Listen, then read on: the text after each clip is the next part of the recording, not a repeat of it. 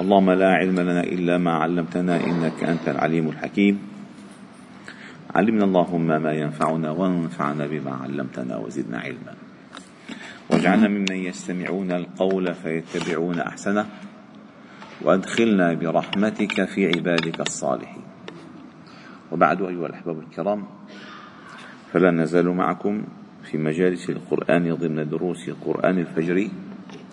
وقد وصلنا إلى قوله تعالى في سورة آل عمران والآية تتحدث عن غزوة أحد. وهي قوله تعالى ولا تهنوا ولا تحزنوا وأنتم الأعلون إن كنتم مؤمنين. إن يمسسكم قرح فقد مس القوم قرح مثله. وتلك الأيام نداولها بين الناس. وليعلم الله الذين آمنوا ويتخذ منكم شهداء.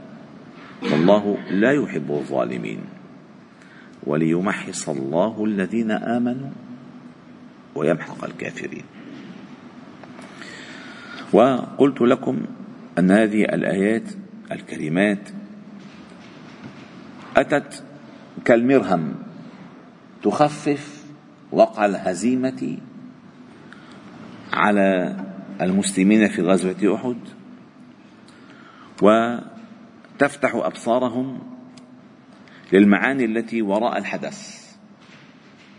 فدائما المؤمن صاحب البصيرة لا ينظر إلى الحدث هكذا مجردا وإنما ينظر إلى الحدث في الحدث سابقه ولاحقه والمآلات والعبر التي ترافق هذا الحدث أو تسبق هذا الحدث. وتعلمون اليوم الناس أغلب الناس بالهم مشغول ومخطوف وقلقون عما يحصل في العالم من الكوارث. أكثر من قلق من قلقهم الوضع الاقتصادي والأمني. إنه يلا شو بده يصير؟ هلأ بركي حولت العاصفه لهون بركي صار زلزال هون وبركي بركي. الحدث بحد نفسه حدث. العبرة أنت كيف قرأته أنت؟ لأن الله تعالى كان يداول الأيام بين الناس. يداول الأحداث على مر الأزمان. يداول الأحداث. والمؤمن يكفي أن يعلم أنه لا يجري شيء في الكون إلا بإذنه وعلمه وحكمته. يكفي. يكفي.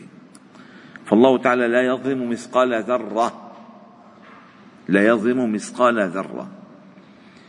والله تعالى أحيانا يأتي على المؤمنين عصا التقدير الأدبي للتأديب يعني. عصا التأديب القدري للتأديب.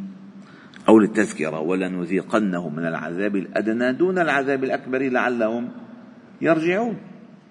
لعلهم يحدثون توبة قبل أن تأتي الماحقة.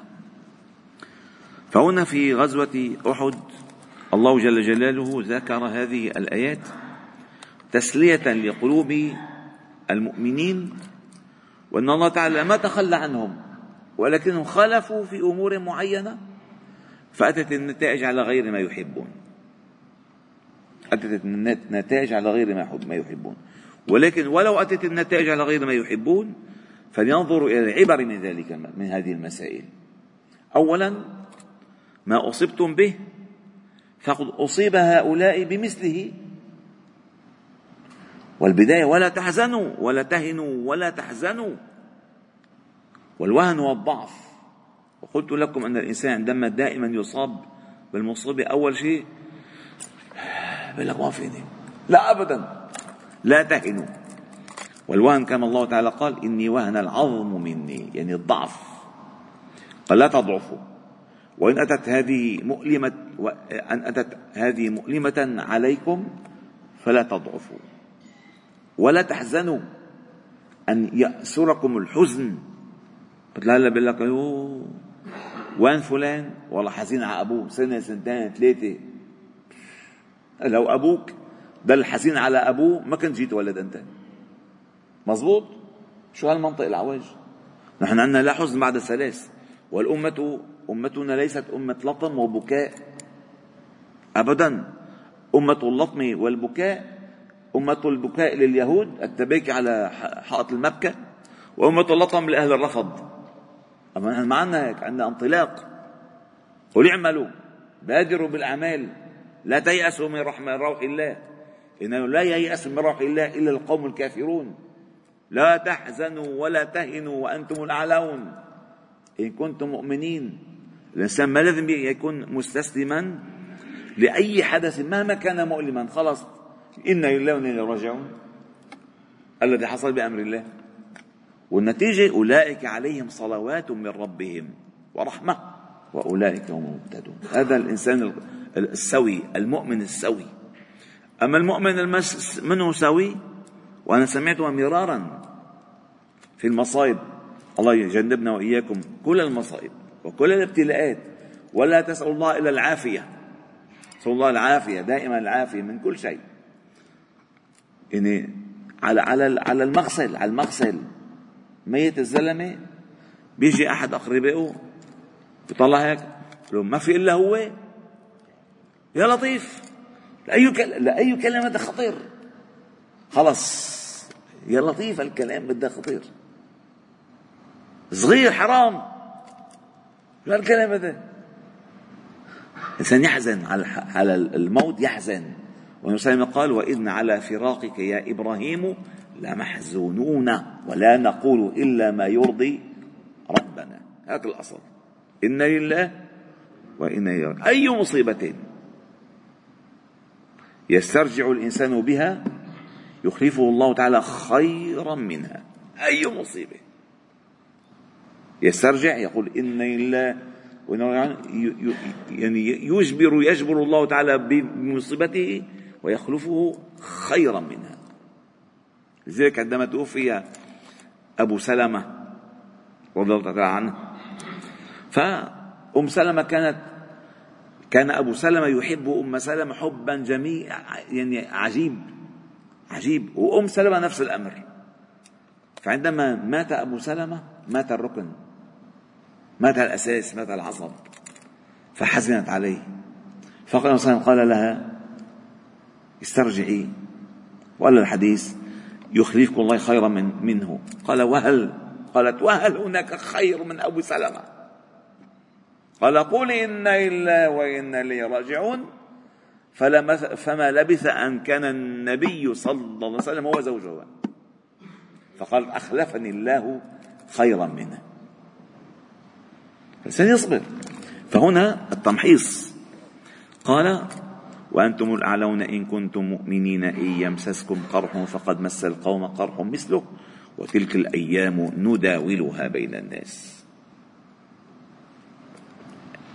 الأيام هو هو الزمن الذي يجري عليك ولا تؤثر أنت فيه أبدا. يعني هلا ما ما البشرية كلها تعترض كل البشرية 8 مليار زلمة يطلعوا بصوت واحد ما بدنا الشمس تطلع اليوم.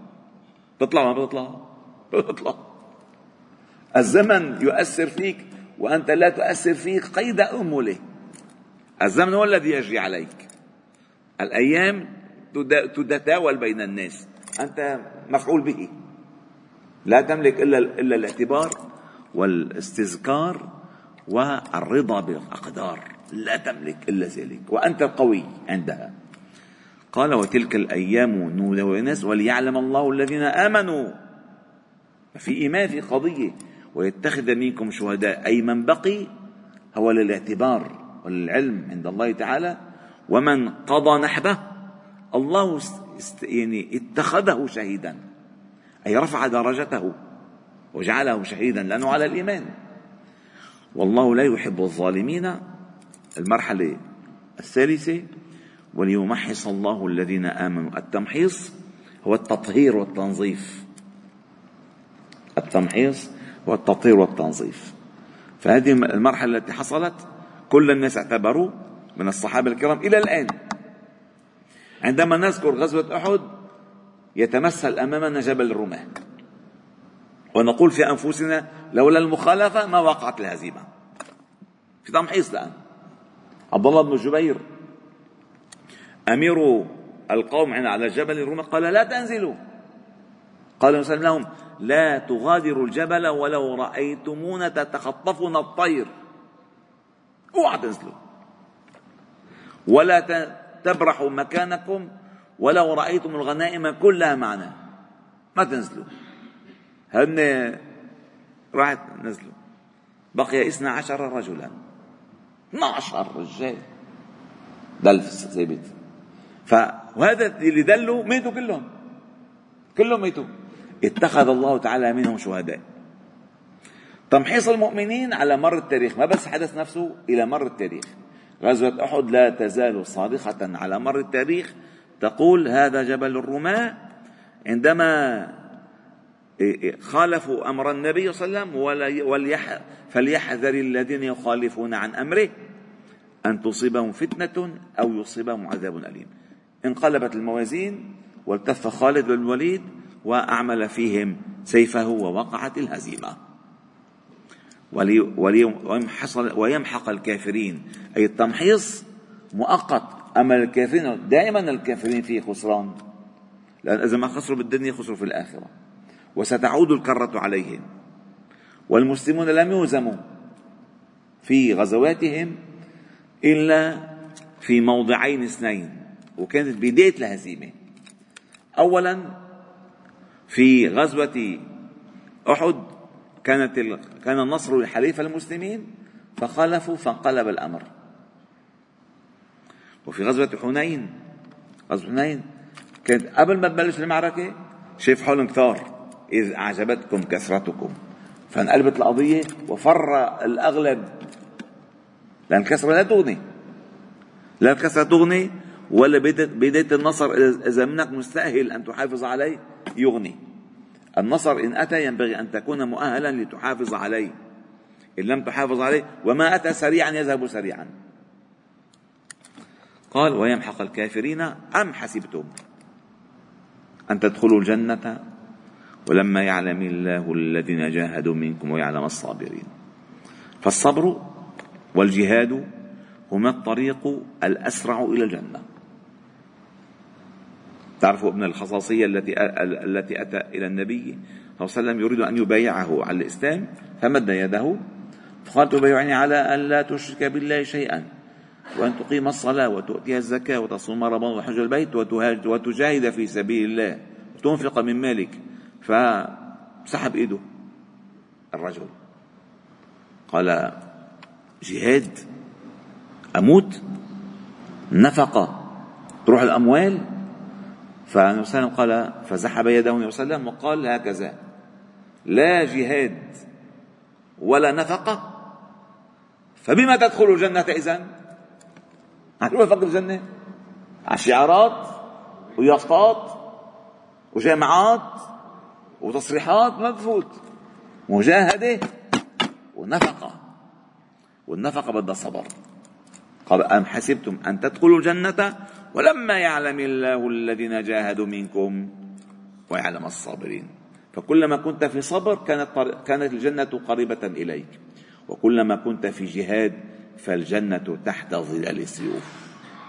والحمد لله رب العالمين.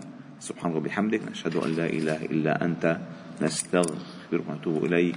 صلي وسلم وبارك على محمد وعلى آله وأصحابه أجمعين. والحمد لله رب العالمين.